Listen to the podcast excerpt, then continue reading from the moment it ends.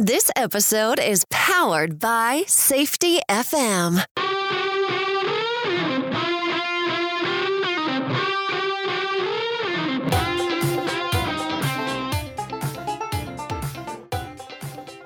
The Crucial Talks podcast with your host, Mike Sadam. Hey everyone, I hope you're doing well and staying healthy. Now, I think I'm pretty average. The information I put out on the podcast isn't anything really special or mind blowing. It's basically stuff that helps me navigate through my own life. Now, I have issues just like everyone else. And I think currently a lot of people are going through some hard times, or they've been through hard times. But more than likely, if you have it, you're going to. I have a lot of things that happen to me in life and in work that are outside of my control. Those things can have a profound impact on my own mental and even physical well being.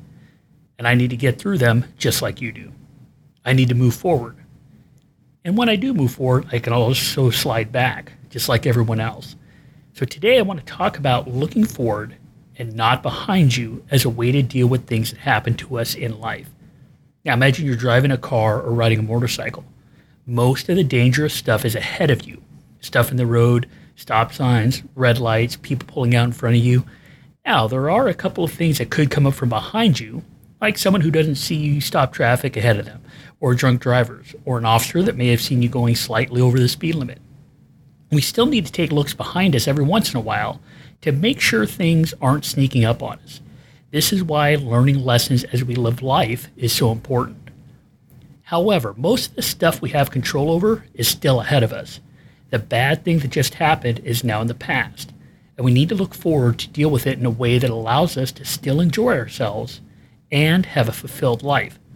If you get stuck looking behind you all the time, you will feel miserable. When we look back, especially when something negative happens, we tend to remember only our mistakes. We play the what if game with ourselves. We constantly question our decisions and our abilities. The result is that we end up feeling bad about ourselves. We lose confidence and we lose the hope that comes with anticipating better things for ourselves in the future. It's definitely better to look forward, have hope, and realize that the only things you can control are ahead of you. So, what can you do to look forward and not get bogged down in the uncontrollable things that have happened? The first thing you can do is set goals. Now, I would suggest writing your goals down. These goals don't have to be lofty, long term goals, they can be short term. Maybe you notice that your bedroom window is dirty. Add cleaning the window to your list of goals and get it done. Then check it off your list. You could have a list of a bunch of short term goals you want to get done before lunch, before the end of the day, or before the weekend. These goals will get you looking ahead. Your list of goals will focus your thoughts forward. You'll start to build a habit of looking ahead, and this will keep you from getting stuck in your past. This is a positive habit you can build. In addition, as you check things off your goals list, you'll start to build confidence because you're getting stuff done. One of the problems with looking backwards at past mistakes or negative things that happened causes people to question themselves. A list of goals where you're checking things off that you get done helps to build that confidence. So make goals, write them down, get them done, check them off, and then add new goals. You'll be amazed at what this does to your mental state and your ability to look forward. Now, the second thing you can do is let go. You need to let go of the past. Our past mistakes, bad things that happen to us, or perceived wrongs are like rocks being added to a bag we carry with us all the time. One rock gets added to your bag and you hardly feel it. But then another gets added, and another, and another. Each one that is added isn't consciously noticed because the weight just slowly goes up.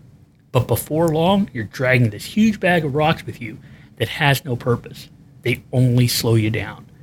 If you can learn to let things go, that bag will get lighter. Now, this does take practice, but as you get better at it, you'll not only empty your bag of rocks, but you'll close that bag since you don't add any new rocks to it. So, how do you let things go? For things that have happened to you, sometimes it takes some serious emotional work. Don't try to reason with the, the knowledge you have. Don't try to try to understand it. You know that you've been hurt, so recognize it. Let the emotions out through physical exercise, crying, yelling, whatever it takes to get through the emotional part of it. Do this in private and away from other people. You've been hurt emotionally. and feeling that emotion will help you let go of it. Now, for mistakes you made, realize three things. One, we will always make mistakes because we're human. Two, the only bad mistake is one we don't learn from. And three, once you learn from it, let it go. Now, the last thing we're going to talk about is making the conscious choice to control your life. You have the power to create what you want your life to be in the future. Not what it could have been if that bad thing had not happened, not how bad it's going to be because people have wronged you, but what you want it to be and what you can do about it. You can take complete ownership of your future and who you want to be in it. What character do you want to play in your own story? This will allow you to move forward toward that vision.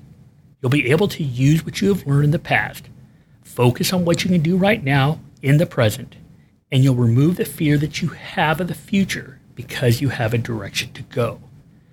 So, in closing, in order to look forward, you can do three things set goals, let things go, and take control of your own future.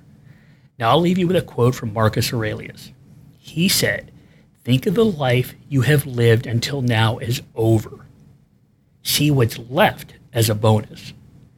Love the hand that fate deals you and play it as your own. Now, if you need anything from me, you can reach out to me at crucialtalks.com or connect with me via email, LinkedIn, Facebook, Twitter, whatever works for you. I hope you have a great week. And remember, if we want to understand behavior, we need to understand what drives people. Please review, share, and subscribe to the Crucial Talks podcast. Visit crucialtalks.com.